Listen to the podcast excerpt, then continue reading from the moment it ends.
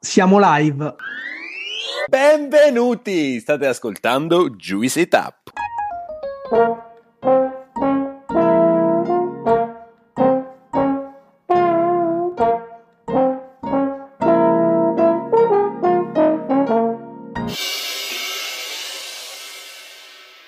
Sono Gianluca e insieme a Claudio Alessandro siamo i fondatori di questo podcast e del progetto Juice. Oggi abbiamo un ospite speciale, uno di quelli che ogni volta che su Instagram vi chiediamo chi dovremmo intervistare compara almeno 40-50 volte.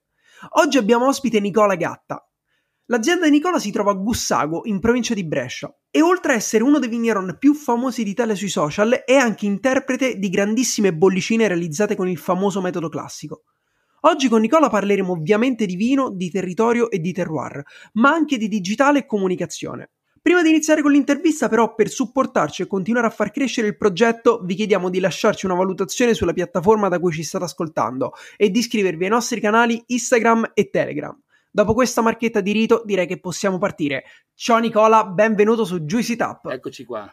è un onore. È un onore, grazie. Nicola, l'onore è veramente tutto quanto nostro, grazie mille per aver accettato l'invito e come saprai, visto che ci hai svelato essere anche tu un, un fan di questo, di questo, progetto, ci piace iniziare le interviste chiedendo un po' al nostro ospite la sua storia, quindi se hai voglia di condividere con noi un po' quello che è stato il tuo percorso, le tue esperienze che ti hanno portato dove sei oggi. Allora, la mia storia è, è abbastanza recente, nel senso che io sono un produttore, un produttore è una parola che poi a me non piace molto, preferisco anche se non è un termine italiano utilizzare la, la parola vigneron perché credo di essere un, eh, sia un contadino, sia un, un, vignaiolo, sia un vinificatore, sia un, imprenditore agricolo. Eh, quindi la mia storia nasce quando avevo 22 anni, mi sono diplomato in tecnico agrario, quindi sono un perito, come si dice in gergo, eh, perito agrario all'Istituto Agrario Statale Pastori di Brescia. Ho avuto degli ottimi insegnanti ed è una delle cose fondamentali che mi ha fatto aprire anche tante, tanti cassettini. Io sono stato da ragazzo, ero, ero un rugbista professionista, eh, fino all'età di 20 anni circa, 21 anni, in cui ero in un percorso mh, sportivo che mi avrebbe portato anche ad andare via dall'Italia, quindi andare a giocare a rugby in, in Inghilterra, in tutta probabilità c'erano già degli accordi prestabiliti, poi un giorno durante un, uno dei più stupidi allenamenti, quindi questo sicuramente è un, è un fatto cruciale della mia vita, eh, che poi ha cambiato molte cose, molte dinamiche, mi sono distrutto un ginocchio pesantemente, ma proprio distrutto in maniera che mi ha, che ha comportato praticamente un, un, riguardarsi un pochino dentro. Io ero diplomato in agraria, ma con, un, con un'idea di sport nella vita che sarebbe diventato la cosa principale essenzialmente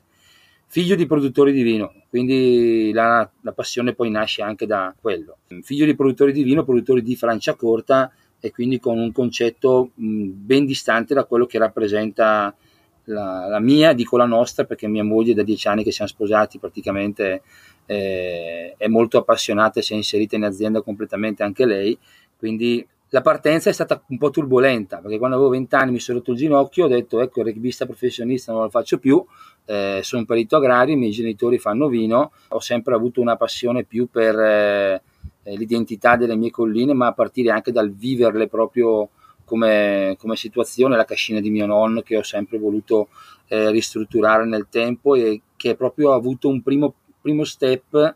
intorno al 2003-2004 quindi quando avevo proprio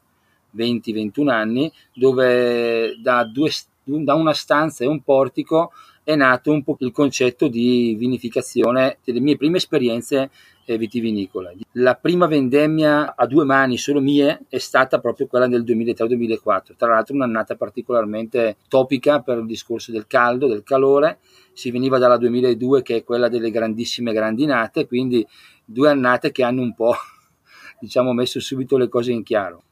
La partenza è stata appunto con, eh, con dei vigneti che tuttora sono, rappresentano i, le vigne un pochino più importanti eh, come dimensione anche della nostra cantina, eh, che sono quella del Cru Campiani Est e Cru Campiani Ovest, quindi nella parte più a dell'anfiteatro. Tutto è iniziato con le prime vinificazioni di questi vigneti, impianti degli anni 90 che avevano messo a dimora i miei genitori, i miei zii, e che per un'abitudine poi all'abbandono delle colline sono sempre stati un po' visti come una rottura di palle più che una risorsa vitivinicola. In quanto la Franciacorta, il concetto che era in quegli anni, negli anni, fino agli anni 90-2000, era più di ricerca di uva più facile da coltivare, vigneti più facili da coltivare, quindi la ricerca sempre più di vigne in pianura o comunque non in pendenza e non in situazioni dove le rese sono più basse per una fisiologica differenza e di, e di risorse nel terreno. Eh, di conseguenza queste vigne sono state messe a dimora negli anni 90 e poi dopo il bello che cominciavano ad essere in produzione a 10-15 anni di età cerchiamo di, di, di, farle, di, farle, andare avanti spendendo il meno possibile. Questo era un po' il concetto della, quello che era la mia famiglia. Io allora, congiuntamente al danno al ginocchio e alla svolta che avrei dovuto dare comunque alla mia vita, eh, mi si è posta questa opportunità. Ho chiesto alla mia famiglia di poter gestire direttamente questi due vigneti che erano in evidente stato di, non di abbandono, però erano molto trascurati. E piano piano si è iniziato a recuperare questi due vigneti che rappresentano tutt'oggi il corpo principale della cantina. Da lì, poi, dopo anno dopo anno, vendemmia dopo vendemmia, si è arrivati con. Eh, le prime bottiglie eh, sui lieviti che hanno dato poi le prime bottiglie commercializzate una dozzina d'anni fa, ma in maniera molto ridotta, fino ad arrivare a una continuità attuale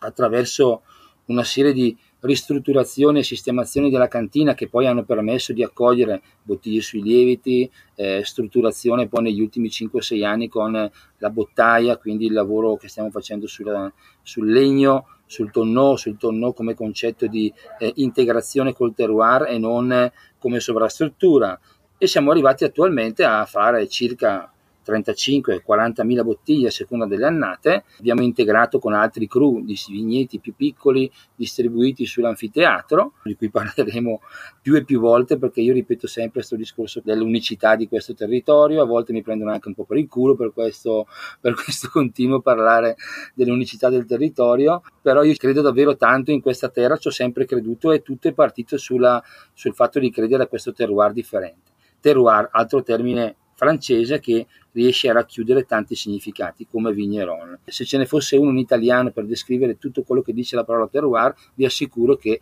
lo utilizzerei, ma non esiste. Attualmente eh, facciamo tantissima sperimentazione, dico facciamo perché comunque non sono solo in azienda, siamo io e mia moglie che è il mio fidato braccio destro. Abbiamo un'impiegata che sono diversi anni che lavora con noi, si occupa un po' della parte più amministrativa della gestione commerciale, anche se siamo piccoli la gestione commerciale vi assicuro che se fatta a modo richiede tantissime eh, energie e tempi perché l'obiettivo è sempre quello di cercare di dare meno bottiglie a più persone possibile e quindi per fare questo ci vuole un'attenzione maniacale da un punto di vista di posizionamento, di attenzione a dove vanno le bottiglie, di ridistribuzione, quindi fa parte anche questo dell'essere vigneron. Non sei solo un contadino, non sei solo un enologo, un enotecnico, non sei solo uno che vende il vino, non sei solo uno che lo comunica, ma sei tutte queste cose messe insieme. Per essere tutte queste cose messe insieme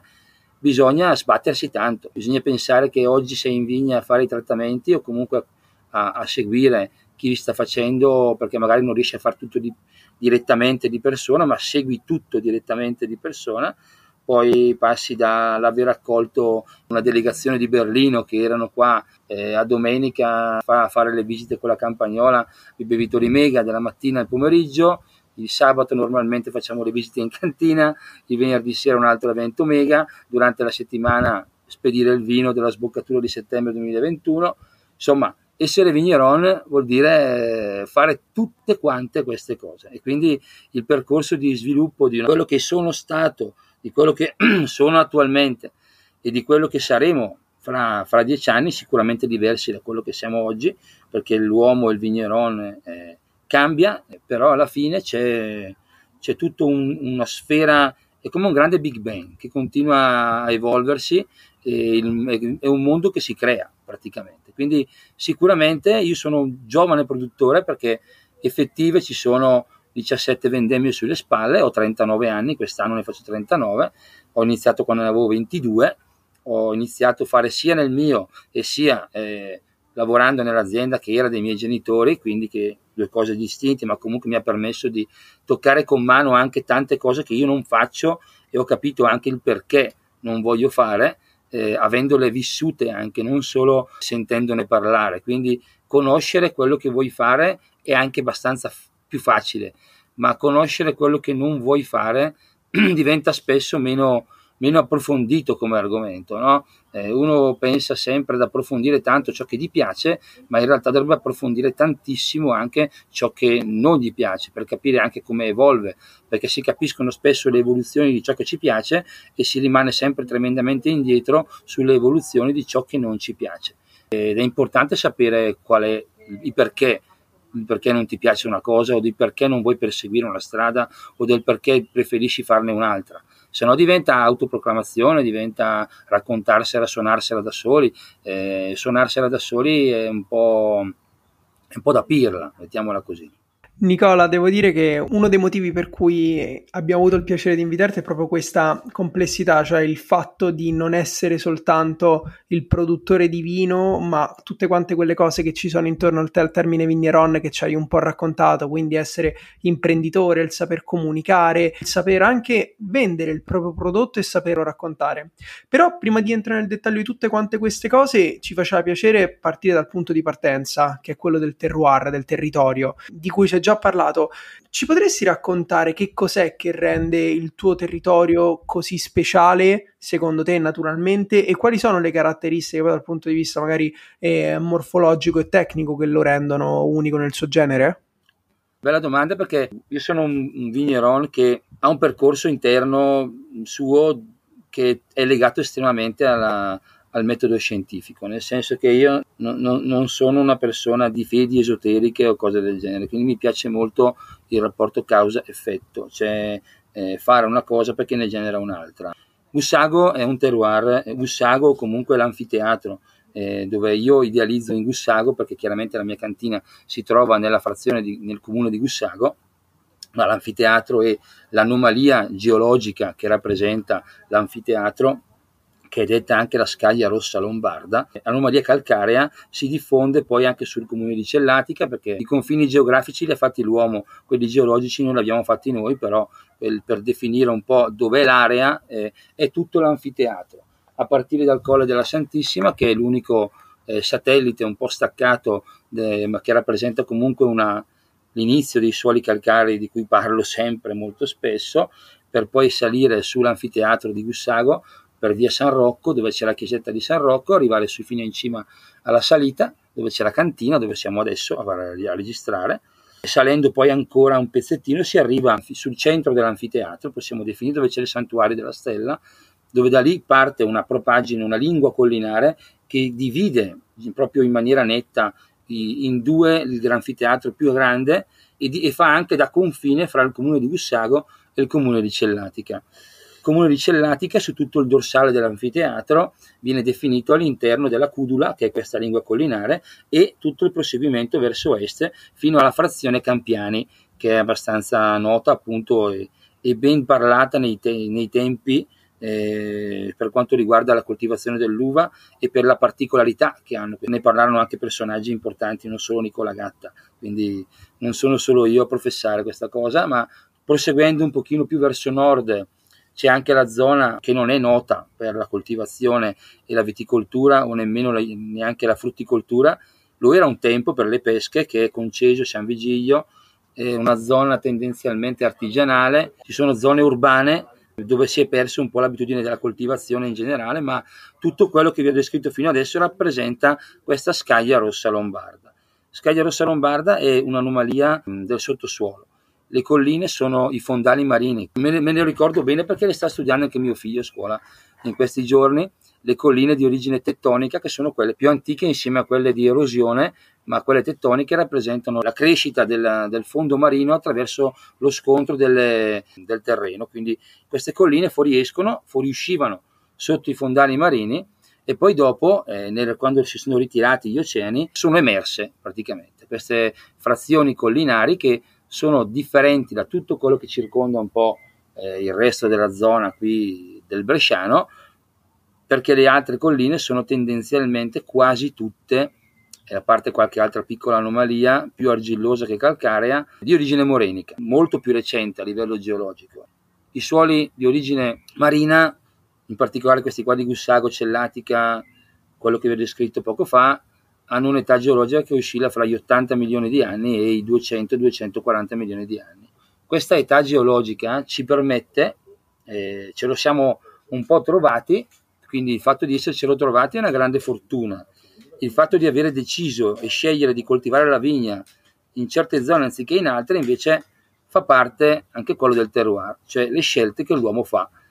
E le scelte possono essere più di lavoro e, e a volte invece ci, ci, devono essere e bisogna tornare secondo me a far unire la passione che c'era per la terra di un certo tipo. Il discorso che si faceva 30, 40, 50 anni fa, il, vino buono si fa in collina. Il contadino aveva tanti di questi detti che trovavano sempre però un fondamento nella realtà, nella vita tangibile di ogni giorno, che a volte possono sembrare un po' anche divertenti, però hanno il contadino scarpa grossa cervello fino, eh, che alla fine mm, non fa mai un lavoro per niente cerca sempre di non fare due volte una cosa, perché la fatica poi dopo, se la si spreca, eh, diventa doppiamente faticoso il lavoro. Quindi il contadino cresce con questi concetti che poi fanno parte del, del loro retaggio, della loro vita e che sicuramente con eh, il cambiamento del, della visione del vino, della viticoltura avvenuto negli ultimi 50-60 anni, che nel caso qua delle nostre colline è corrisposto con l'abbandono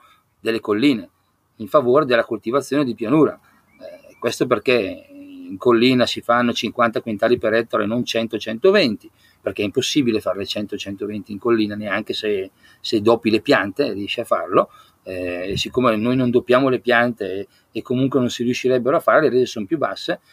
e però questo abbandono delle colline, quando poi senti che in altri territori casualmente quelli che hanno un grande funzionamento anche a livello di comunicativo, di qualità e quant'altro, è proibito piantare la vigna in pianura, vedi il Langa per esempio, non si può piantare in pianura, non si può coltivare vigna che è destinata, vigna viola destinata a Barolo in pianura, si può coltivare solo da una certa quota in su eh, in collina. E queste qua sono imposizioni importanti eh, che definiscono chi sei cosa, e dove vuoi andare, secondo me. Qui a Gussago, nell'anfiteatro, era tutto vitato. Questa zona qua era una zona produttiva, la, c'è ancora, sta praticamente scomparendo una piccola doc, la doc cellatica, e si facevano chiaramente vini rossi perché la bolla è arrivata con l'arrivo della Franciacorta negli anni 60 però prima questa zona qua era tutta abitata, tutte queste colline qua erano tutte terrazzate, era uno splendore, erano, erano un orgoglio queste vigne, facevano un'uva particolare perché erano coltivate su suoli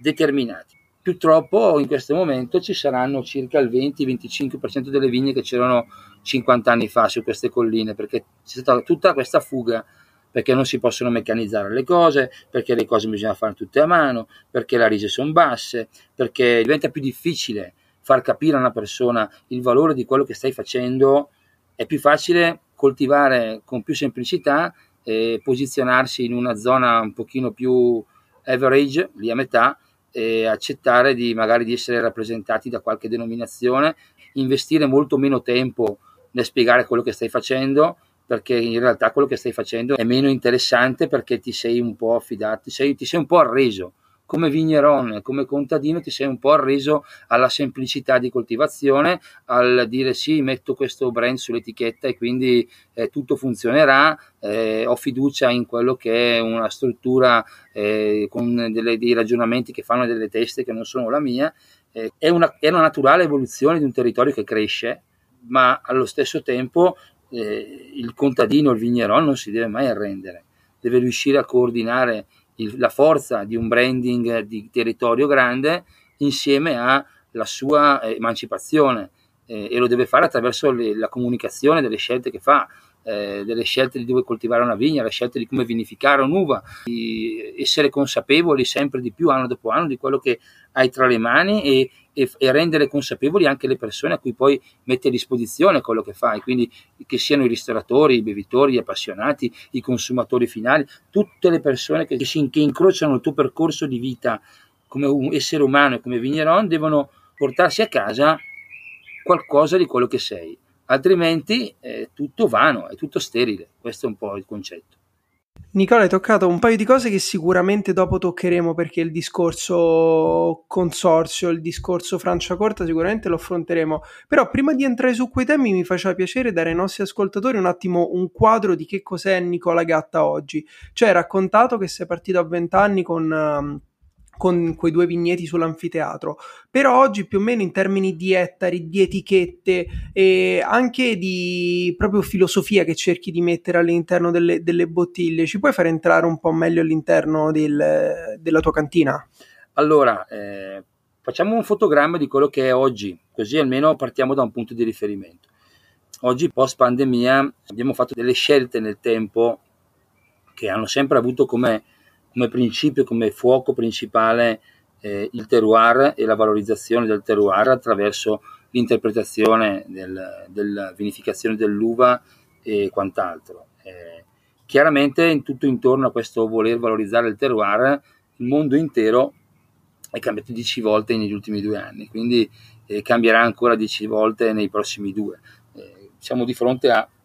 una fase molto turbolenta dove bisogna cercare di essere dinamici, veloci con la testa e allo stesso tempo eh, consolidati sui propri, sui propri valori. Quindi avere sempre due piedi sulla barca o due piedi sul porto o comunque mai un piede di qui e un piede di là, perché quelli sono i valori. Poi con le braccia e con la mente ci si muove eh, gestendo e cercando di intuire quelli che sono i flussi di idee e di ideologie e, di, e del mondo che si continua a mescolare. Non esiste più un bianco e il nero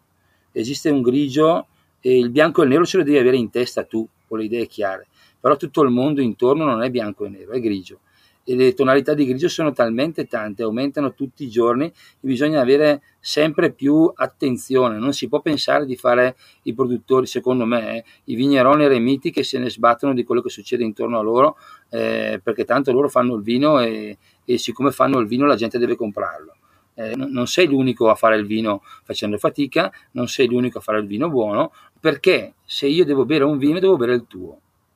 Ok, che questa, questa qui è la domanda che si dovrebbe porre ogni, ogni vigneron, no? Si alzi la mattina e dici perché eh, devo scegliere di bere una bottiglia, eh, una tua bottiglia? Perché devo scegliere di capire la tua filosofia e non capire quella eh, o non approfondire quella di qualcun altro? Eh, tutto questo eh, deve muovere le scelte e le decisioni dei vigneroni e degli interpreti. Detto questo, cos'è Nicola Gatta? Nicola Gatta era prima del Covid un'azienda che faceva e fa tuttora lo stesso numero di bottiglie che faceva due anni fa, quindi erano 35.000 bottiglie, 40.000 eh, a marzo del 2020 e sono 35-40.000 adesso che siamo a maggio del 2022. Tanti potrebbero pensare che essendo cresciuto magari quello che si definisce hype. Uno dice sicuramente avrà trovato la maniera di fare il doppio delle bottiglie per fare dell'economia. E quello è il punto, eh, restare fermi sulle proprie ideologie e non farsi trascinare dal movimento che c'è intorno, anche se può essere gratificante a livello economico, gratificante a livello eh, mentale, psicologico. Nel marzo del 2020, come anche tutti gli anni precedenti, non è che Nicola Gatta non esistesse, anzi,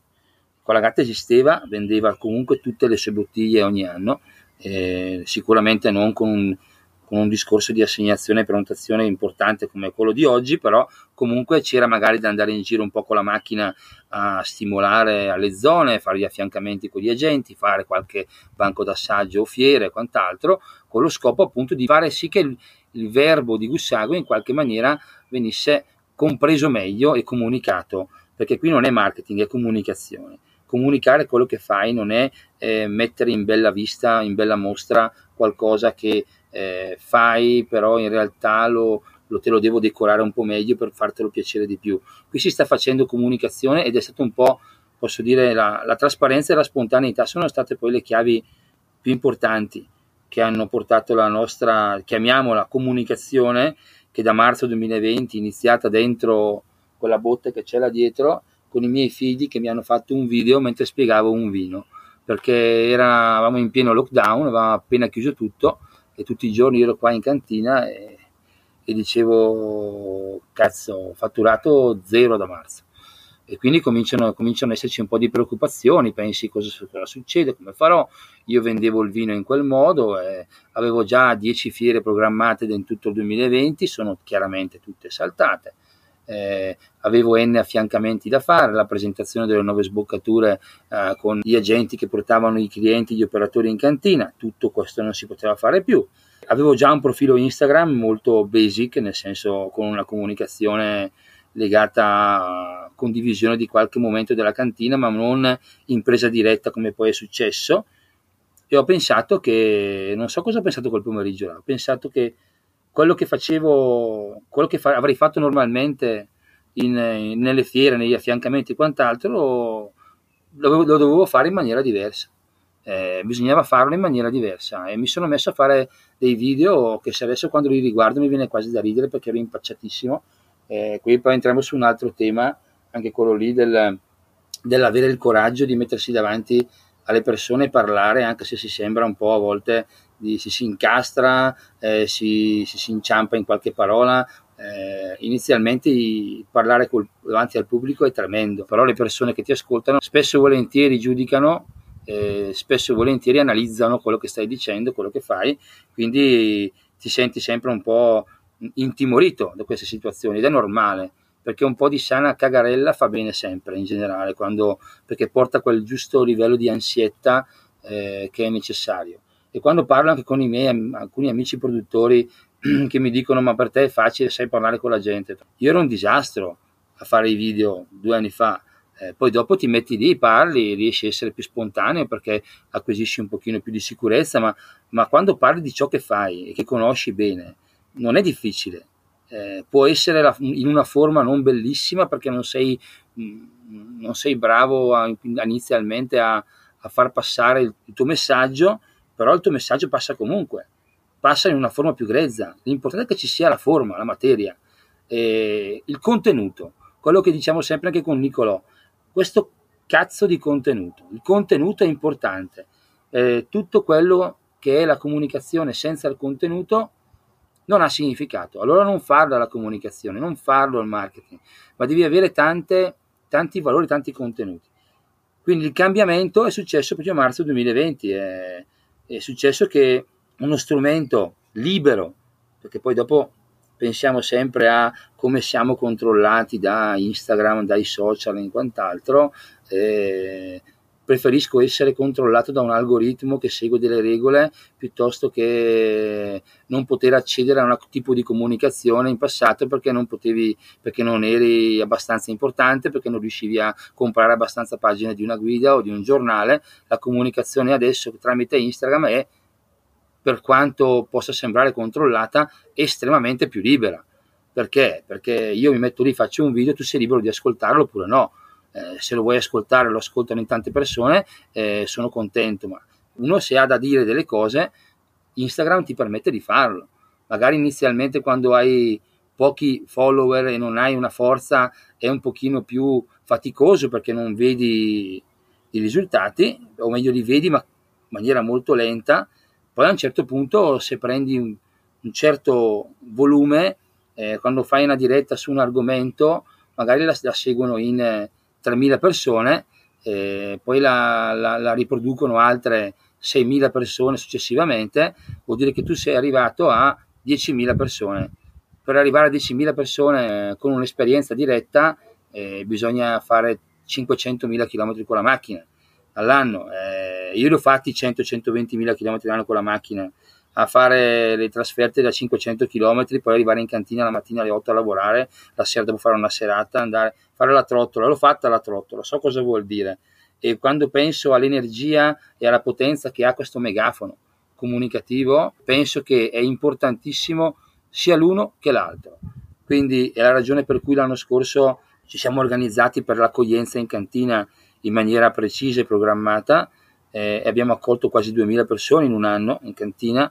eh, noi siamo una cantina da 40.000 bottiglie con una sala degustazione di 34 metri quadri. Accogliendo le persone così fai, fai vivere l'esperienza anche in maniera diretta e quindi eh, è, è importante avere un megafono perché ti permette di arrivare a tante persone in maniera magari meno profonda perché comunque guardare un video o guardare un monitor di un cellulare non è come venire in cantina e fare una degustazione in 16 persone dove si parla per due ore di, di, vino, di concetti di filosofia, di terroir, si assaggiano dei vini insieme, si risponde a tantissime domande e si va via sicuramente con un, con un costruito maggiore. Devono esistere entrambe le cose e secondo me il Covid ha portato alla luce tutta una serie di situazioni nuove che inizialmente hanno invaso in maniera unitaria tutta la comunicazione e tutto il modo di fare le cose, perché non c'era altro modo di vivere la vita se non davanti a, a un telefonino o se non tramite una, un ordine online. Eh, adesso stiamo tornando a una vita più o meno normale, ma quello che è successo non è una cosa di passaggio, la nostra vita si è arricchita di un altro pezzo, si è arricchita della comunicazione indiretta che deve essere fusa insieme a quella diretta. Quindi uno può dire, ma per chi te lo fa fare di accogliere 2000 persone in cantina che le bottiglie le vendi tutte? Se parli con lo smartphone raggiungi quelle persone con una diretta, invece così devi, devi incontrarle tutte una per una, eh, perché, perché è fondamentale fare entrambe le cose, perché la risposta non è mai una sola, ci sono sempre più risposte a una domanda, più punti di vista e bisogna avere l'autocritica e la voglia di mettersi sempre un po' in discussione attraverso magari sacrificare il 70% dei sabati dell'anno per accogliere la gente in cantina, eh, nonostante magari hai fatto settimane di, di, fatica, di lavoro, sono, abbiamo anche due figli noi, quindi eh, è tempo che comunque dici perché non lo dedichi alla tua famiglia, perché comunque credo, faccio questi ragionamenti un pochino ampi sempre perché poi sono quelli che, che muovono davvero le cose. Io penso che adesso i miei, i miei figli hanno 8 e 9 anni, sono piccoli, però stanno crescendo vedendo che i genitori hanno una passione enorme per quello che fanno. Sabato, domenica, domenica mattina abbiamo fatto una campagnola con eh, i bevitori mega e mio figlio era a casa e è voluto venire con me. E abbiamo fatto la, l'esperienza in campagnola in giro per le vigne con eh, sei impavidi bevitori mega che perché pioveva da matti, avevamo messi, sono messi il kiwi e quant'altro, hanno fatto un'esperienza anche eh, difficoltosa e mio figlio intanto a nove anni vede cosa facciamo, la passione con cui lo facciamo. E cresci pensando che anche se probabilmente non ce ne sarebbe così tanto bisogno, ma in realtà sono le cose più importanti, perché la, la vendita è una conseguenza di quello che costruisci prima, di quello che comunichi prima, della, del, della curiosità che metti nella testa delle persone, della, delle cose che riesci a trasmettere alle persone, delle emozioni, del tuo credo, di quello che fai. Se tu riesci a, e questa è la cosa più difficile, se riesci a trasmettere quello che sei e quello che fai, allora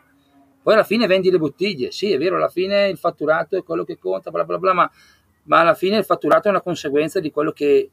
di quello che tu hai costruito, di quello in cui credi e le, persone credono in te perché tu credi in quello che fai, eh, altrimenti diventa mero commercio. Eh, invece noi qua cerchiamo di fare qualcosa di diverso, differente. Anche mm, su tutto quanto il discorso del digital che hai fatto per sottolineare un altro argomento. Abbiamo avuto qualche episodio fa ospite Niccolò di, di Ferdi, che anche tu hai citato, e, e, con lui forse non avevamo sottolineato questo punto abbastanza. Cioè, spesso viene dato per scontato che una persona, un produttore, un ristoratore e si mette davanti a un telefonino, si fa fare un video ed è la cosa più naturale del mondo. Ma il fatto che un Niccolò, quando già andava in alpeggio, avesse lo spunto di, di filmarsi mentre mungeva le vacche, che tu e nel pieno della pandemia hai avuto l'intuizione di farti fare un, un video all'interno della botte mentre raccontavi il tuo prodotto, non sono cose scontate, sono cose che stanno cambiando secondo me in maniera positiva tutto quanto il mondo della viticoltura in Italia, ma anche eh, della, della, ristorazione, perché stanno portando maggiore conoscenza e, come dicevi tu, maggiore contenuto. E questo poi diventa possibilmente vostra, il vostro migliore investimento sul marketing perché state facendo marketing facendo formazione. Oggi nel mondo si sente tanto dire che marketing è content, ma perché è veramente così. Le persone vivendo con il telefonino in mano si sono rotte della, eh, della sponsorizzata della bottiglia di Nicola Gatta. Ma se invece mi compare un video di Nicola Gatta che mi racconta del, del, della sua cantina, alla fine mi fa vedere il prodotto, io è molto più probabile che mi vado a comprare e mi interesso a quel prodotto attraverso il video che non attraverso una sponsorizzata che magari è costata anche di più. E quindi ci tenevo veramente a sottolineare questo aspetto perché quello che fate non è scontato e il fatto di arrivarlo a fare con naturalità vuol dire soltanto che si è investito tanto anche in questa cosa eh, che magari fino a qualche anno fa si pensava sì vabbè io faccio il vino perché devo anche saper raccontare e parlare di, di quello che faccio davanti a un video guarda proprio durante marzo del 2020 eh, all'inizio della pandemia mi, aveva, mi ha contattato una, la, la, rivista del Gambero Rosso e mi ha chiesto se potevo fare un, un piccolo intervento, stava, avevano chiesto i pareri riguardo a, a, cosa sarebbe cambiato, cosa stava cambiando a diverse persone, dalla ristorazione al giornalista all'agente di commercio e mi avevano chiesto di fare un breve testo, un centinaio di, di parole, dove si eh, dava un po' il, la propria idea del cambiamento che stava avvenendo. Secondo me il cambiamento totale che le persone si sono accorte di avere un sacco di tempo. A un certo punto, da un giorno con l'altro, si sono accorte che tutta la frenesia si è spenta in, in 24 ore. Tutto il tempo che pensavi di non avere per fare nulla, improvvisamente è comparso, eh, è comparso e era lì. Eh, all'inizio lo, tutti quanti l'abbiamo guardato in maniera un po', un po', un po così, nel senso eh, cosa facciamo con tutto questo tempo adesso? Boh, è anche un po' di delirio, no? Oddio, adesso non ho più da fare, non c'è più da correre al lavoro la mattina. Ho un sacco di tempo. Per fare cosa? Secondo me, chi ha goduto un po' di più dei benefici del maleficio del Covid eh, è stato come occupare il proprio tempo facendo occupare anche il tempo degli altri, eh, cercando di portare l'attenzione su cose che magari prima uno viveva in maniera più leggera, mh, mm, magari uno che faceva 15 ore al giorno in uno studio di un commercialista a lavorare, la sera andava a bersi un aperitivo, non stava a pensare troppo a che tipo di vino stava andando a bere, perché sì, andava lì e si vedeva con quattro amici, qualsiasi vino gli versava nel bicchiere magari andava bene. Se quando ti trovi invece a dover eh, dire sai quanto mi piacerebbe avere la passione per il vino ma non ho mai tempo di farlo e improvvisamente le persone questo tempo l'hanno avuto e non tutte, ma tante, hanno fatto approfondimento, si sono abituate ad approfondire. Quindi le cose adesso, le informazioni, le persone se le vanno a prendere da soli. Eh, a volte è un bene, a volte è un male, dovrebbe essere sempre un bene, perché le informazioni di prima mano, eh, o comunque che sembrano il più possibile di prima mano, sono sicuramente le meno viziate. E quindi uno dice, sono appassionato di vino, mi sono piaciuti i vini di Nicola, vado a trovare Nicola. Diventano delle cose concatenate, no? Perché c'era voglia di approfondire. Non voglio bere una bolla, dammi quello che hai nel secchiello stasera. Stasera voglio bere il vino di Nicola perché, perché mi ha spiegato certe cose. Io poi quando sono andato a casa sulle cose che, su quelle poche cose che ho capito e che ho portato a casa, ho approfondito studiando, eh, leggendo, bevendo, eh, incontrando persone. Altra cosa fantastica dei bevitori mega, a parte il discorso delle bottiglie esclusive, è la community. Si sono creati dei rapporti fra le persone. Cioè, la maggior parte dei bevitori mega, del club bevitori mega, che abbiamo fatto l'anno scorso, che quest'anno è la seconda edizione, si trovano tante di quelle volte fra di loro a bere bottiglie insieme, anche a distanza di centinaia di chilometri, si interfacciano, si vedono per la prima volta a un'esperienza in cantina, si scambiano i numeri, si scrivono tutto l'anno e si creano questi movimenti che diventano famelici perché hanno voglia di approfondimento e sono trasportati dal fatto che non sei da solo, ma sei insieme a qualcun altro che magari è un pochino più avanti di te nel percorso di approccio a certe cose, ma c'è comunque una volontà spontanea di condividere le cose. E questa è la forza, la voglia di stare insieme, di condividere e di capire, la voglia di capire. Bello, sì, son, sono veramente d'accordo. E ora, Nicola, ci abbiamo un po' girato intorno, però è il momento, diciamo, di affrontare questo tema perché almeno a noi interessa veramente tanto.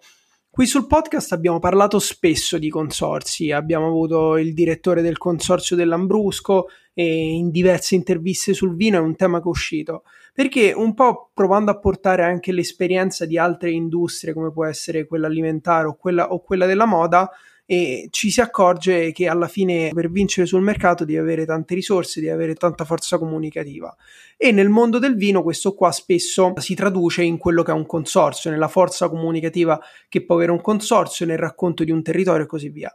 Tu come cantina ti inserisci all'interno di un, di un, territorio che negli anni è riuscito a diventare un brand famoso, ossia quello della Franciacorta, però hai, hai deciso di, no, di, non farne parte. Non so se hai voglia di parlarci proprio delle motivazioni per cui in, hai, hai, deciso di non entrare all'interno del consorzio della Franciacorta, ma magari proprio più in generale del perché un, un vigneron ha bisogno o meno di entrare all'interno di un consorzio per, per raccontarsi e per vendere i propri prodotti.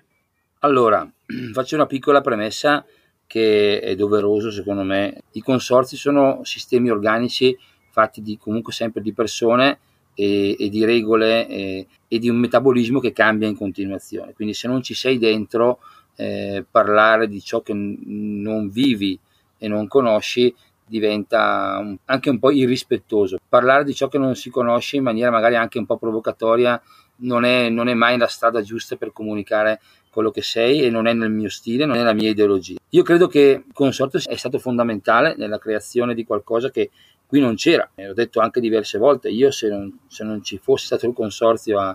eh, o comunque alcuni produttori che dagli anni 60, tipo Berlucchi, che hanno iniziato il percorso del metodo classico a Brescia, eh, probabilmente ad oggi anch'io non farei metodo classico, quindi eh, saremo qua a fare dei vini rossi come erano quelli di Cellati a un tempo. Quindi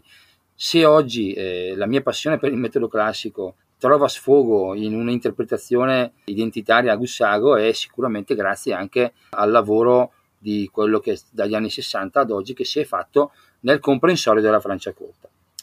Detto questo, secondo me è molto soggettivo, nel senso i consorzi nascono per fare un po' di economia di scala, mettere sotto un cappello più grande diversi produttori, magari da, dai più grandi ai più piccoli, dove magari le, le risorse per quelli più grandi per fare un lavoro di eh, strutturale di comunicazione sono più alte, magari per le aziende più piccole è più eh, difficile far sentire la propria voce e allora il consorzio nasce con lo scopo di dare una mano a far sentire di più ai singoli produttori, a quelli più piccoli in particolare. Quindi è nobilissimo il concetto. Capite che il far parte di un consorzio vuol dire accettare il fatto che qualcuno comunica per te quello che fai. Perché poi sì ci sono le interpretazioni, ma quando ti metti una sorta di etichetta,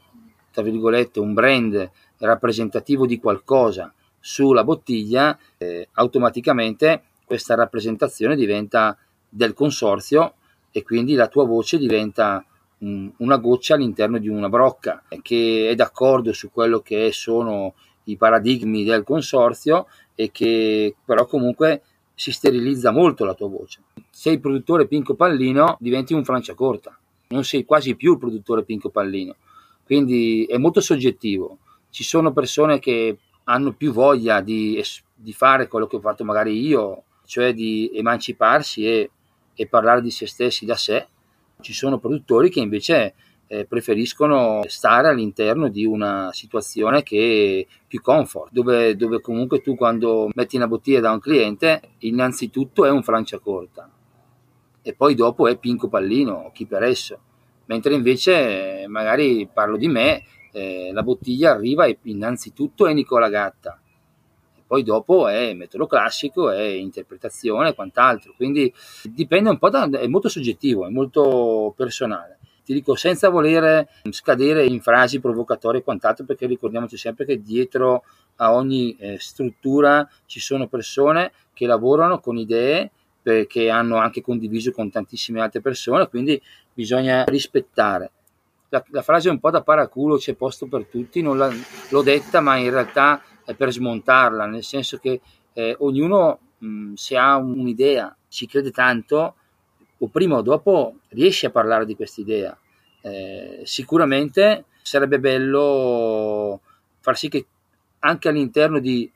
di consorzi abbastanza grandi, eh, spesso si fanno parole, paragoni, chiacchiere da bar su quale cosa sia meglio o peggio. Ragazzi, 20 milioni di bottiglie le fa un'azienda sola in Champagne ed è tutta la produzione di un territorio intero. Ragionando ad alta voce, forse bisogna capire che la strada, magari eh, essendo così piccoli produttori, deve essere più puntata verso una nicchia e meno verso un mainstream che mainstream non vuol, non vuol, dire che devi vendere le bottiglie fuori casa, perché noi, noi facciamo 35.000 bottiglie e le vend- esportiamo in 12 paesi, anche oltre a vendere in Italia. Quindi tu dici, è cambiato il mondo, ci sono più attenzioni, eh, quindi bisogna capire meglio come gira la ruota e, e capire che magari vivere degli antagonismi che non hanno ragione di esistere. Secondo me a volte si leggono dei, dei, delle frasi provocatorie che dicono eh, abbiamo superato i numeri di, di qua, di su e di giù. Secondo me in Champagne si alzano la mattina e poco gliene frega di quello che succede in Franciacorta o in Trento Doc, perché il loro focus è osservare il mondo, ma alla fine loro guardano in se stessi e, e concretizzano, e concretizzano da molti più anni, e sono più bravi in tantissime cose. Eh, io sono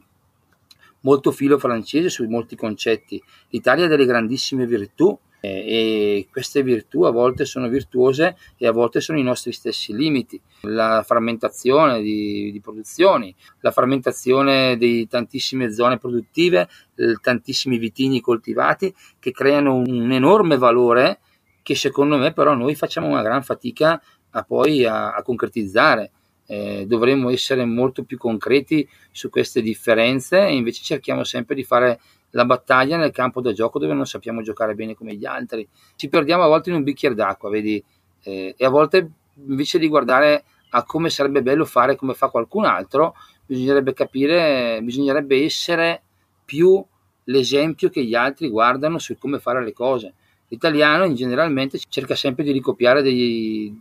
degli esempi di funzionamento economico o strutturale eh, di qualcun altro, di qualche altro stato, di qualche altra situazione, eh, pensando sempre di trovare nel, nel giardino del vicino l'erba, l'erba, più verde. Magari invece abbiamo il giardino più verde del mondo e noi non lo vediamo. Quindi bisognerebbe credere un po' di più facendo autoanalisi, autocritica. E una cosa che poi io ho scritto anche su, su un astuccio con cui confeziono le bottiglie qua in cantina perché è un pensiero importante in cui io credo tantissimo. L'uomo è egocentrico, il vigneron non è da meno. Quindi l'egocentrismo porta a un sacco di problemi di allontanamento da quelli che sono i punti di partenza, perché ti porta un po' ad allontanarti dai tuoi valori. Eh,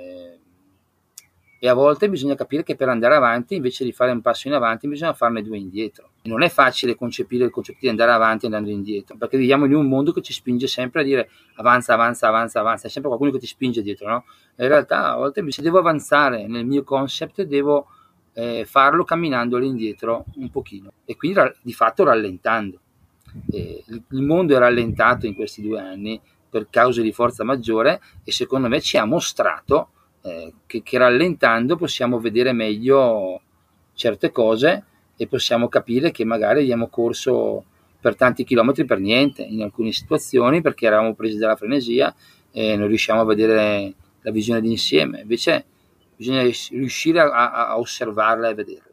Guarda Nicola, io ti ringrazio tanto per aver condiviso questa tua visione. Naturalmente, diciamo, non era nei nostri intenti quello di essere provocatori, ma anzi ci, piaceva proprio l'idea di poter ottenere, come poi è stato, e una tua personale visione su, su questo punto di vista. Però vorrei un attimo approfondire questo tema perché sicuramente mi piace l'idea quello del, dell'indipendenza comunicativa e, e, di creare anche la propria di, eh, dimensione di, di comunicazione di cantina. Però quando si parla poi di comunicazione fuori dall'Italia, andare all'estero per poi portare le persone all'interno, all'interno del, in, in, Italia, insomma, quello che viene chiamato turismo e che poi nel, nel caso specifico delle, del vino diventa, diventa enoturismo. Secondo te lì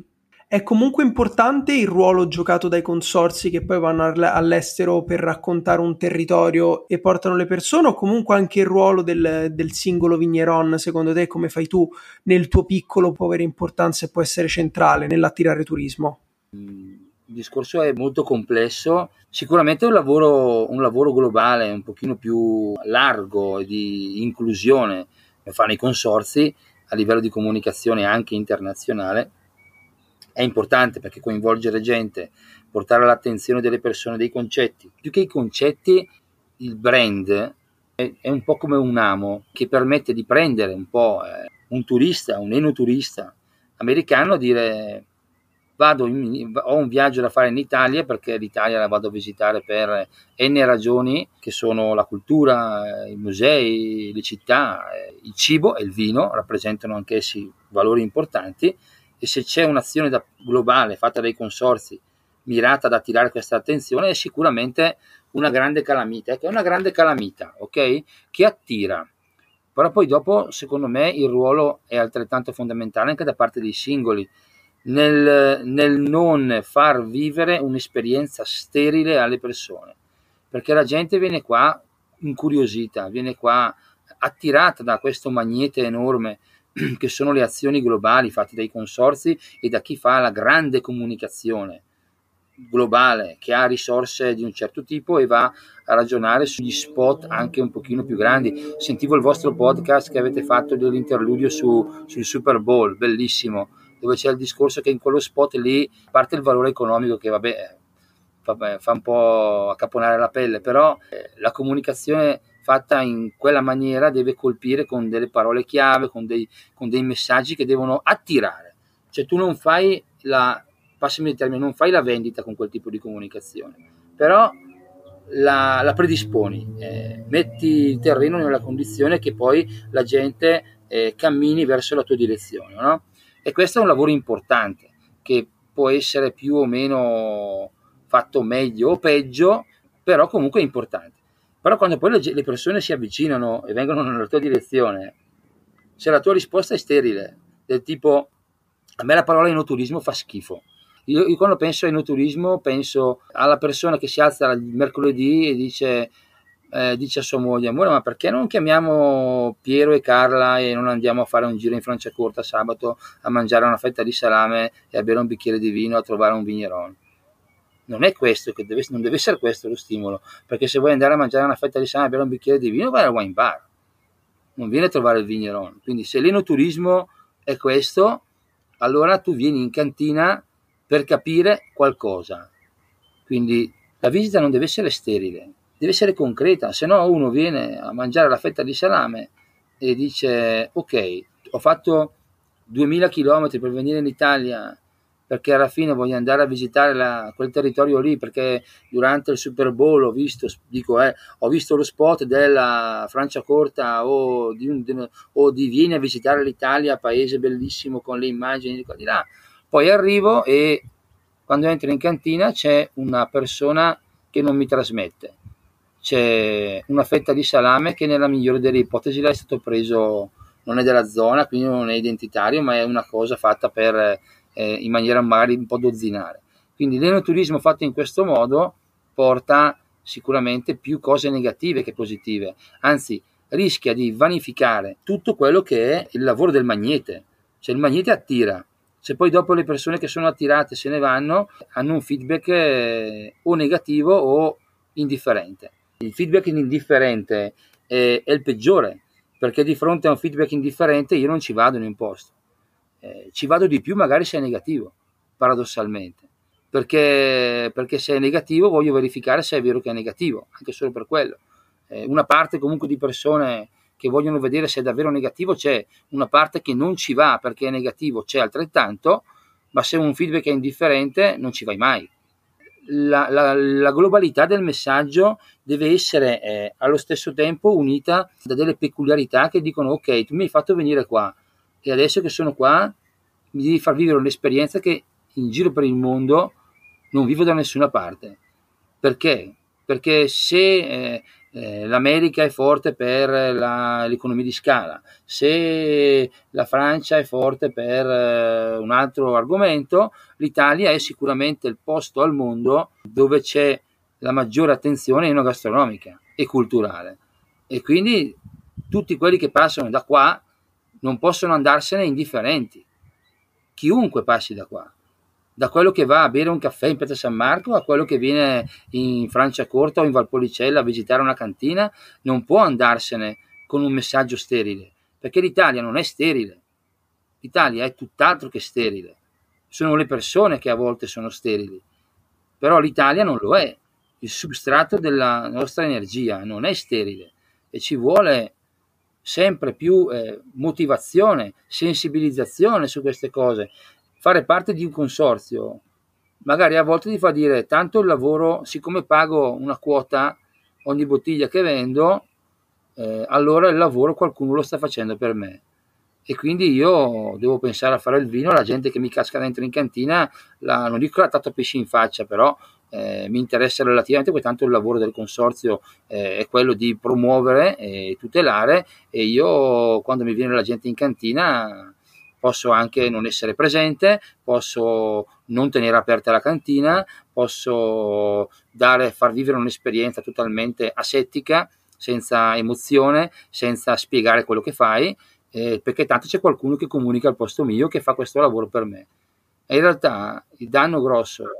lo fa di più l'esperienza sterile che la linea guida sbagliata o non perfettamente condivisa sulla comunicazione globale. Secondo me, secondo me. Mi trovi d'accordo su, su, questo, su, questo, punto di vista. Ho una domanda prima di arrivare verso la chiusura. Tu ad oggi delle 2000 persone che avete ospitato nel, nell'ultimo anno, un po' la proporzione italiani-stranieri, cioè quante persone è riuscito Nicola Gatta da fuori Italia a portare a Gussago? abbiamo accolto più o meno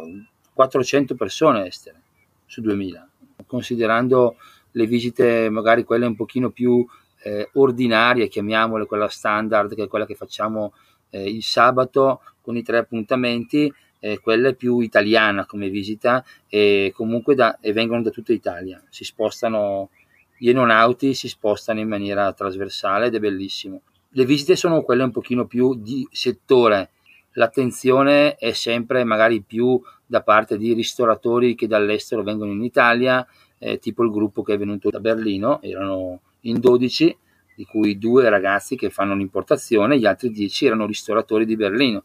Eh, più persone vengono qua, più persone scoprono dove è Gussago sulla mappa. E più persone vanno via dicendo, pensando e portandosi via un qualcosa di identità eh, che ti appartiene, anche un po' l'orgoglio del vigneron l'orgoglio di essere qui a fare un, un percorso di estrema identità,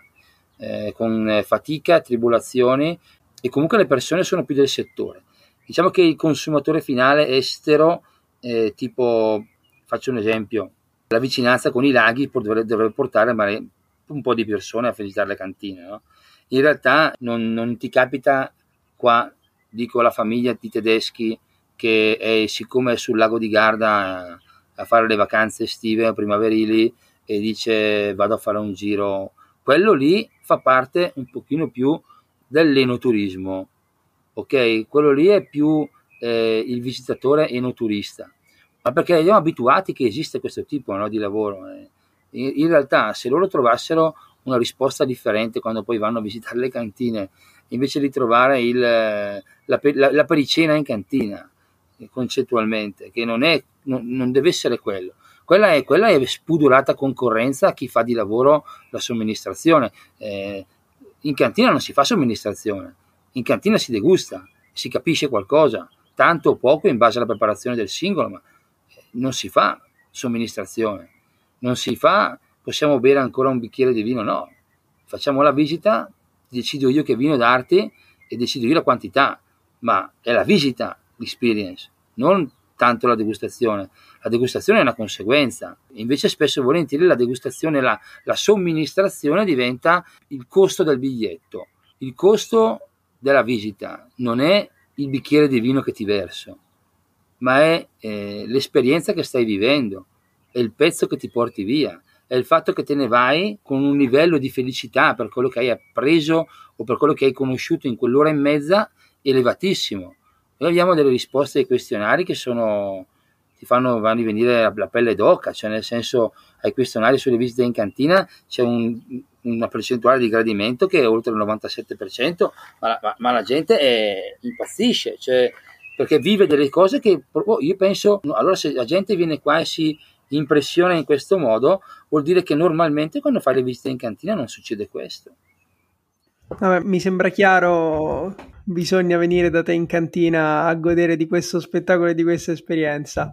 A parte le battute, eh, che poi insomma tanto battute non sono perché con Alessandro ce lo siamo e pure con Claudio ce lo siamo ripromessi di, di venirti a trovare presto, immagino che molti dei nostri ascoltatori, anche se sono la maggior parte già tuoi grandissimi fan, Nicola, ti devo confessare questo segreto. Ogni volta che facciamo i box delle domande chiedendo chi dovremmo intervistare, fiumi di risposte, Nicola Gatta, Nicola Gatta, Nicola Gatta, e fi- finalmente siamo riusciti a portarlo qui sul podcast.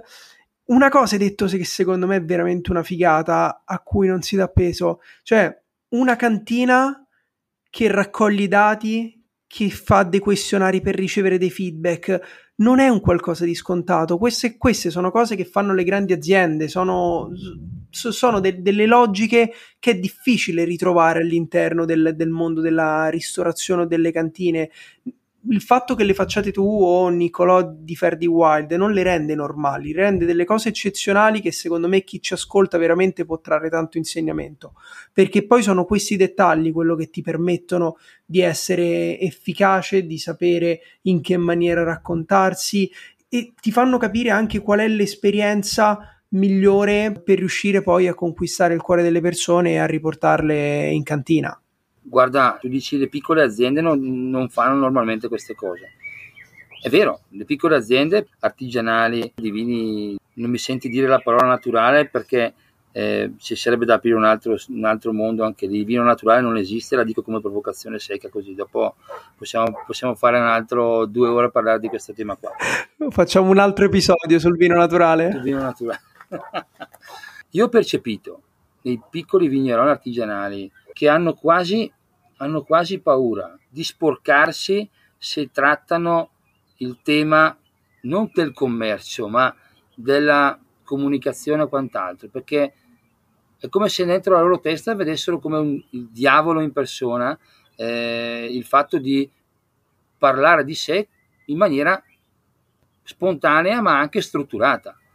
come se fosse un, eh, un click che nella testa fa dire ecco, se mi metto a fare quel tipo di, di ragionamenti lì, non sono più un vignerone artigianale, non sono più un piccolo produttore, ma sono un commerciante, sono uno che si è sporcato con quella roba lì, detto in maniera rude. No? E questo è un grande errore, è un grande errore perché, perché l'organizzazione e la pianificazione di quello che si fa eh, permette di avere poi più tempo per fare ciò che è veramente importante, cioè il vino, perché più tempo investi a cercare di propinare il tuo vino e a far capire alla gente cosa stai facendo, più tempo investi per venderlo e tutto tempo che non stai, non stai investendo su te stesso, sulla tua cantina e sul tuo sviluppo. È bellissimo lavorare con le prenotazioni e le assegnazioni e ti posso dire che da quando adesso siamo al quarto turno di assegnazione e prenotazione, quindi siamo arrivati a un punto in cui diventa veramente difficile anche fare le assegnazioni perché eh, hai una domanda che supera di tre o quattro volte l'offerta e devi cercare di accontentare non scontentare nessuno, anche se è impossibile, devi cercare di pensare anche sempre allo sviluppo, quindi se, qual- se aprire nuovi mercati, nonostante uno dice non ne hai bisogno, ma devi sempre pensare al passo successivo, allo sviluppo e all'ideale di vendere il vino sempre a meno vino per molte più persone e distribuirsi di più. Ma quando tu hai finito di fare la prenotazione e l'assegnazione, hai etichettato e spedito il vino, hai una marea di tempo con- in cui ti puoi concentrare sulla tua azienda, sui tuoi vigneti, sulla tua cantina. Non devi prendere andare in giro a fare affiancamenti con agenti e a tornare esausto la mattina dopo e quindi meno lucido sulle scelte che poi sono quelle che definiscono cosa sei, quindi quelle di cantina, quelle di vigna. Quindi eh, lavorare in questo modo, in maniera che si strutturarsi sempre di più, anche se si è piccoli. Se sei dinamico e strutturato, hai più tempo per, per valorizzare e crescere in quello che fai, hai più tempo per sperimentare, hai tempo per capire come funziona il mondo,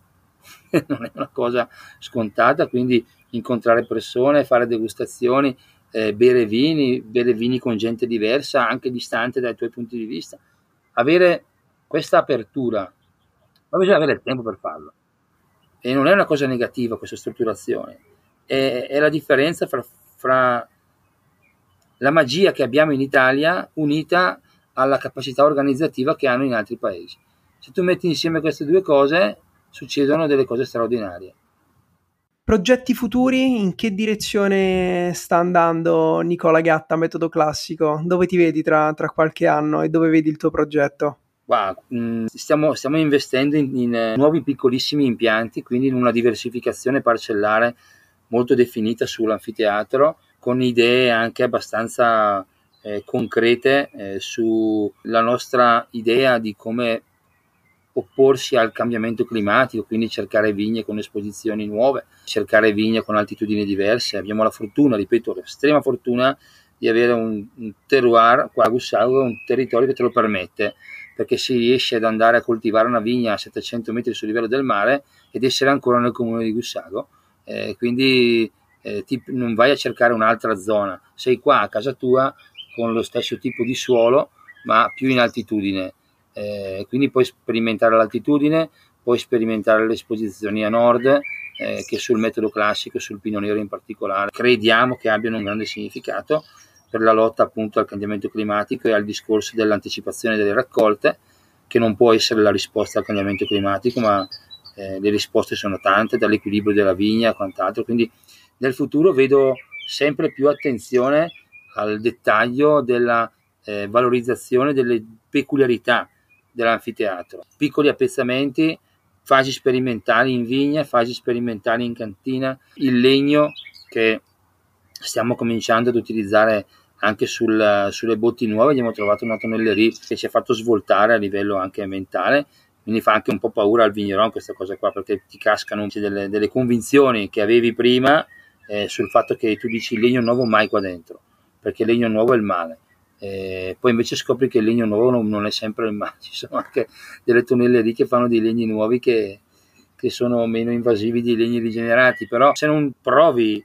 a continuare a, a metterti in gioco, come si dice, I, i, i, programmi, i piani per i tempi di guerra non si fanno in tempi di guerra, si fanno in tempi di pace. E quindi la razionalità nel, nel cercare di vedere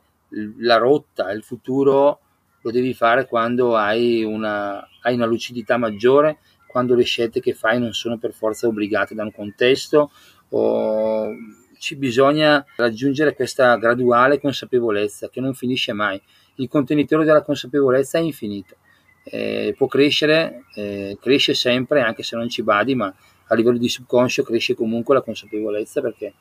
è la vita che va avanti, ma bisogna avere il coraggio di fare i programmi e pianificare propria, il proprio sviluppo, non quando vieni spinto per forza nella direzione di fare quella decisione, ma quando hai tempo e magari vedi che tutto funziona bene ed è in quel momento che devi pensare al futuro, al, al, allo sviluppo. Nicola, io non so se tu hai ancora dieci minuti, però hai detto una cosa che da, da, buon intervistatore non posso farmi scappare, perché hai citato, hai parlato anzi un po' di cambiamento climatico, e non solo adesso ma anche prima e secondo me è, è un concetto che vale la pena eh, approfondire sicuramente, ehm, riprende, abbiamo già parlato tanto, lo riprenderemo in altri episodi, però legato alla viticoltura ancora non abbiamo parlato. Se ci puoi dire un po' qual è la tua visione, visto che hai detto che anche la scelta dei vitigni che stai facendo è legata a questo fenomeno, come secondo te il cambiamento climatico, che mi sembra anche più opportuno chiamare crisi climatica, al momento sta influenzando la viticoltura e come potrebbe cambiarla nei prossimi anni? Secondo me bisogna cercare di capire eh, un concetto che è la sensibilizzazione. Se il cambiamento climatico non si è arrestato, vuol dire che la sensibilizzazione non è abbastanza questa è, la, è sicuramente la, la risposta. Eh, io nel, nel, mio piccolo cerco di, eh, non so, anche attraverso la condivisione ogni tanto di qualche post di Lifegate quando trovi quelli che ti colpiscono un po' di più eh, sul profilo eh, o quando comunque vengono le persone in cantina a visitarti, cercare sempre comunque di buttare una decina di minuti della visita su questi argomenti che sono meno diciamo legati al vino, magari uno pensa di fare una visita in cantina e uno pensa di trovare una persona che, che gli parla dello Chardonnay, del Pino Nero, del Pino Bianco, delle montagne, delle colline, sì, di tutte queste cose, ma chi ha a che fare direttamente con la terra, come i vigneron, come gli agricoltori in generale, hanno un obbligo morale molto più elevato, secondo me, di sensibilizzare. E io personalmente credo che la chiave sia proprio la sensibilizzazione. La sensibilizzazione che deve portare la gente a, a, a chiedersi, ok, eh, il, te- il, clima sta cambiando e potrebbe essere un disastro, anzi è, è, sicuramente un disastro. Però oggi ho deciso che voglio prestare più attenzione a questo disastro, che secondo me non ci siamo ancora arrivati perché la gente non è preoccupata del clima. E questo è il problema, altrimenti saremmo già arrivati alla fase, secondo me, 2, che è quella del come possiamo far cambiare le abitudini a un mondo a 7 miliardi di persone. Dopo che si è sensibilizzato, bisogna arrivare a, a offrire sistemi che funzionano, che sicuramente non risolveranno le cose in breve periodo, ma che comunque portano eh, a un miglioramento eh, dalla cronicità negativa passare alla cronicità positiva. Questo è un po' il concetto. Eh, in viticoltura il problema diventa che non si può più fare la viticoltura che si faceva 50 anni fa. È ovvio che non puoi più farlo perché il clima è cambiato. Eh, all'interno del triangolo del terroir il clima e il suolo dovrebbero essere delle costanti. Il suolo fortunatamente è ancora una costante, il clima sicuramente non lo è più. Il clima adesso è una variabile eh, e l'altra grande variabile che dovrebbe, essere l'unica variabile del terroir, che è l'uomo, attraverso le sue scelte, può eh, far diventare il clima sempre più una costante eh, o comunque deve interfacciarsi con il clima che non è più costante. Quindi interfacciarsi vuol dire trovare soluzioni agronomiche che permettano di coltivare la vigna e poter arrivare alla maturazione del frutto. E qui veniamo al, al tema principale, che sostanzialmente la risposta generalizzata, più semplice, più immediata che viene data in viticoltura al cambiamento climatico è anticipazione della raccolta. E l'anticipazione della raccolta corrisponde con... Eh, è un palliativo, non è una risposta, perché l'anticipazione della raccolta corrisponde con una non maturazione del frutto e un frutto non maturo non è buono, sia esso uva, pesca, mela, quello che vuoi. Eh, l'uva non la mangiamo direttamente, quindi non ci rendiamo conto del, che non è buona, però è un'uva non, non matura che viene vinificata da un vino non maturo. E un vino non maturo è un vino impoverito che non ha poi tutte le caratteristiche che dovrebbe avere grazie alla maturazione. Dall'altra parte, se lasciamo l'uva maturare fino a un certo punto, ci sono dei parametri poi tecnici che seguono la vinificazione che ti mettono un po' in difficoltà. La risalita del pH, l'abbassamento dell'acidità, ci sono tutte, in particolare nel metodo classico che eh, fa dell'acidità e del pH basso tutto un insieme di virtù fondamentali per avere poi la longevità e, e, la persistenza del vino nel tempo. Il metodo classico, più che per l'alcol, ha bisogno di acidità per, la, per sopravvivere agli anni sui lieviti e poi agli anni dopo la sboccatura. Quindi bisogna cercare di fare maturare il frutto senza perdere tutta l'acidità. E qui apriamo un tema che è enorme, le risposte ci sono tante. Sicuramente l'equilibrio e la resa sono fondamentali e sono la prima grande risposta che bisognerebbe dare. Accettare che se fai 50 quintali per ettaro anziché 100, l'acidità scende di meno, tanto per dire, ma solo per un discorso di diluizione, perché tu diluisci lo zucchero come diluisci tutto il resto quando fai tanta uva per pianta quindi non so, aumentare, aumentare, il numero di piante per ettaro e fare produrre eh, 50 quintali di uva a 8.000 piante anziché 5.000 su un ettaro, per esempio, possono essere una soluzione, un aiuto, non la soluzione definitiva, però un aiuto,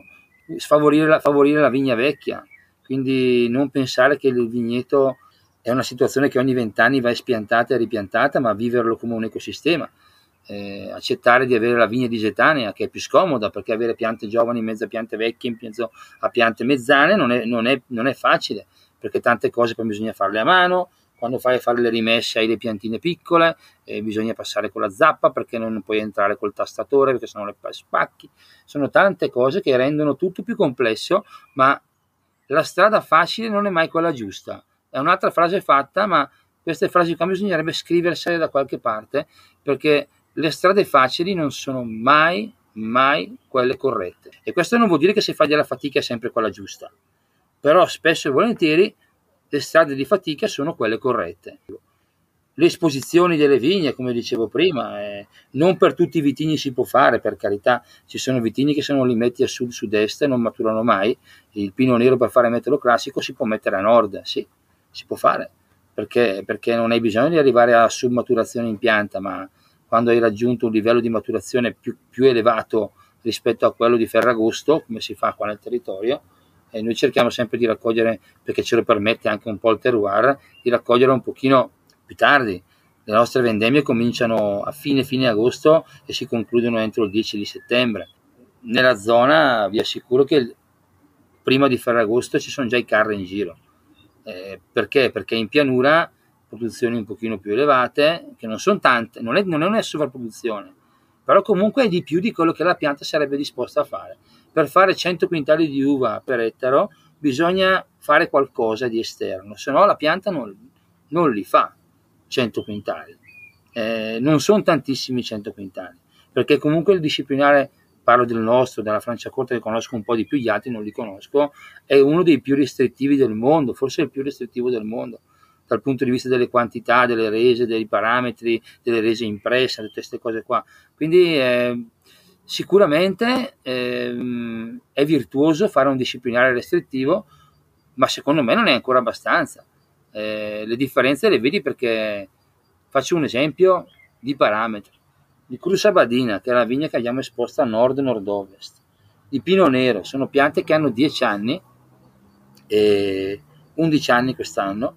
L'anno scorso abbiamo fatto una raccolta per fare un, una vinificazione in rosso del Pino Nero, eh, una piccola sperimentazione su un tonneau. E abbiamo raccolto a intorno al 20 di settembre con un grado potenziale di 12 e un'acidità fissa di 8,6. Esposizione a nord. E tu dici, caspita, 8,6 di acidità vuol dire che quando è stato raccolto il meteo classico, una settimana, 10 giorni prima, eri a 10 gradi e 8 con un 9,5 di acidità. Con questi parametri puoi fare meteo classico molto bene. Cioè, arrivi in cantina con una materia che, che ti dice, ragazzi, posso fermentare quei lieviti indigeni, i batteri non lavorano perché il pH è basso, eh, posso fare tante cose che, che, non ti permette un'uva che magari ti arriva in cantina verde, acerba, malica, ehm, dove c'è una, un'acidità che cerchi di, non, di, bloccare anche attraverso il blocco della malolatica, sono tanti concetti, no? Eh, però quelli sono tutti palliativi perché risolvi il problema sempre dopo, quando ormai è tardi, nel senso eh, quando ormai hai fatto fare 100 quintali di uva alla pianta e decidi di raccogliere prima. E quando poi il vino ce l'hai in cantina non vuoi far scendere l'acidità e filtri, aggiungi la solforosa per bloccarlo e non fargli fare la malolatica. Eh, sono tutte cose, interventi tardivi, non sono eh, programmati, cioè non sono preventivi, ma sono cure. Bisogna correggere prima, la rotta. Eh, la rotta la correggi attraverso tanti dettagli. Magari a volte pensi che una cosa faccia del bene e invece magari non porta ai risultati ottenuti, quindi con il discorso della fatica che non sempre porta alla risposta corretta. Però sicuramente la scelta facile non porta mai a quella corretta, quello è certo. Quella di fatica magari a volte hai pensato, a un, a un, hai visto un piano, uno sviluppo che poi in realtà non è proprio andata così come credevi e hai fatto fatica per niente no, perché comunque hai capito che quella è una cosa da non fare, quindi qualcosa ti ha trasmesso l'esperienza non positiva. Cioè, eh, è, un, è, un, modo di vedere, è, una, è, una, mentalità, dai, è una mentalità. Quindi devi cercare delle altre. E ognuno deve guardare dentro di sé, dentro il suo territorio, dentro le sue abitudini, dentro la sua idea di azienda e di cantina e cercare di portare avanti quello in cui crede a volte è scientificamente provato, a volte è una risultante di una pratica diretta, fatta da te. Quindi tu ci credi perché non perché te l'ha detto uno scienziato, ma ci credi perché l'hai provato te sulla tua pelle e, e, ha funzionato. Quindi è quello un po' il passaggio. Guarda Nicola, questa è una di quelle interviste che mi lascia con più domande che risposte. È, è la cosa più bella e sono anche convinto di, che ti riavremo sicuramente ospite su questo podcast perché veramente sono usciti una miriade di temi come il vino naturale, ma anche tutto questo discorso del cambiamento climatico, potremmo stare a parlarne per ore, e, però diciamo che stiamo andando lunghini, quindi è, è, arrivato il momento purtroppo di lasciarci. Però prima di lasciarti andare via, come al solito abbiamo la domanda finale di Rito, che visto che ci ascolti sai benissimo cosa, cosa sta per arrivare, che è la piccola pasticceria, il momento in cui chiediamo un consiglio a un nostro ospite, come sai un consiglio di qualsiasi tipo, può essere un libro, un film, un brano musicale, eh, un vino, qualsiasi cosa tu voglia che, che ti ha segnato nel tuo percorso e che, e che hai piacere a condividere con noi. Allora, io eh, nonostante parli tantissimo, eh, non sono un grandissimo lettore di libri e mi dispiace un casino. Sono, è una delle cose che voglio migliorare della mia vita, leggere di più sicuramente. Però sono uno che guarda molto i film e ci sono, ci sono diversi film che potrei citare che mi sono molto piaciuti, che mi hanno fatto un po' eh, capire un pochino, senza andare in quelli biografici, ne ho visto uno proprio l'altro giorno sul caso Jackson contro Monsanto eh, del 1986, che l'anno dovrebbe essere quello l'anno, ho visto un, non tutto un pezzo che parla di, della causa di questo contadino che coltiva colza eh, contro i semi della Monsanto, bla bla bla. bellissimo consiglio di guardarlo perché fa capire un po' le dinamiche di queste anche super aziende eh, globali che, che, poi definiscono l'industria alimentare. Eh, ci, spesso mangiamo senza pensare che ci sono dei mega ragionamenti che, che possono davvero farci venire la pelle d'oca. Detto questo, un film che io cito è Inception di Christopher Nolan, per un concetto che mi è molto caro e che ripeto anche spesso a chi viene a trovarmi in cantina, eh, c'è un episodio nel film che è quello della trottola, okay? che lui vive nel sogno e ha bisogno ogni tanto di capire se per la sua salute mentale ha bisogno di capire se sta vivendo nel sogno o se sta nella vita reale, lo fa attraverso un totem,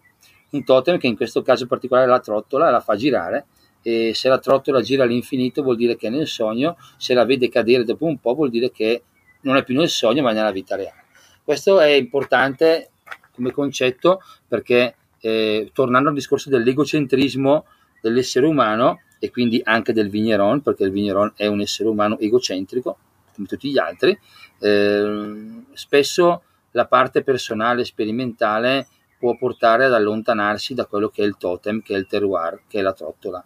e ogni tanto questa trottola bisogna tirarla fuori dal taschino per capire se stai andando via per i sogni con delle interpretazioni che non andrebbero perseguite e, e comunque tenere sempre ben saldo il concetto del terroir, del valore che è la terra e, e portare nel bicchiere l'espressione della terra attraverso il frutto. E questa è la mia trottola, questo è il mio totem questo è il mio film. E poi devo dire che questa non vuole essere una sviolinata per voi, anzi non ho mai ascoltato i podcast perché non mi hanno mai attratto particolarmente come concetto e ho iniziato ad ascoltare i vostri quando mi avete contattato. Devo dire che in una settimana, dieci giorni ne ho ascoltati una trentina e, e sono fantastici, quindi devo dire mi sento di citare anche le vostre interviste come esperienza segnante perché sentire parlare persone da, che vengono da mondi di molto diversi, eh, il come voi le intervistate, il come le fate parlare e quindi vengono fuori delle tematiche, dei concetti e delle cose su cui ragioni ti spacchi la testa tutto il giorno quando ascolti il podcast. Quindi è, è figo, siete fighi e sono contento che mi abbiate coinvolto in questa, in questa esperienza. Grazie mille Nicola, non, non, avrei mai immaginato di finire nella stessa piccola pasticceria di Inception che è uno dei miei film preferiti, quindi sono veramente contento. E devo dire che l'altro film che hai citato, che non conoscevo, lo sono andato a cercare, in italiano è Il processo Persi o Persi contro Golia, che parla appunto di questa causa, sembra veramente molto figo e quindi l'ho, l'ho aggiunto nella, nella lista da guardare. E niente Nicola, guarda, te l'ho detto, è stato un piacere incredibile averti ospite qua, mi hai lasciato con più domande che risposte, ma questo è, è quello che mi piace di più, almeno per me è un segnale che, che la chiacchierata dell'intervista ha avuto, ha avuto successo. E quindi ti ringrazio e spero veramente di riuscirti a venire a trovare molto molto presto. Grazie mille di avermi coinvolto e davvero è, è bello chiacchierare con eh, persone che hanno voglia di ascoltare e e poi interagire su certi temi è, è fondamentale. C'è la crescita dall'interazione, sempre. Grazie di cuore. A presto. Ciao, grazie. Hai ascoltato Juicy Tap. Per altri contenuti di Juice ci trovi su Instagram e sul nostro sito thisisjuice.net.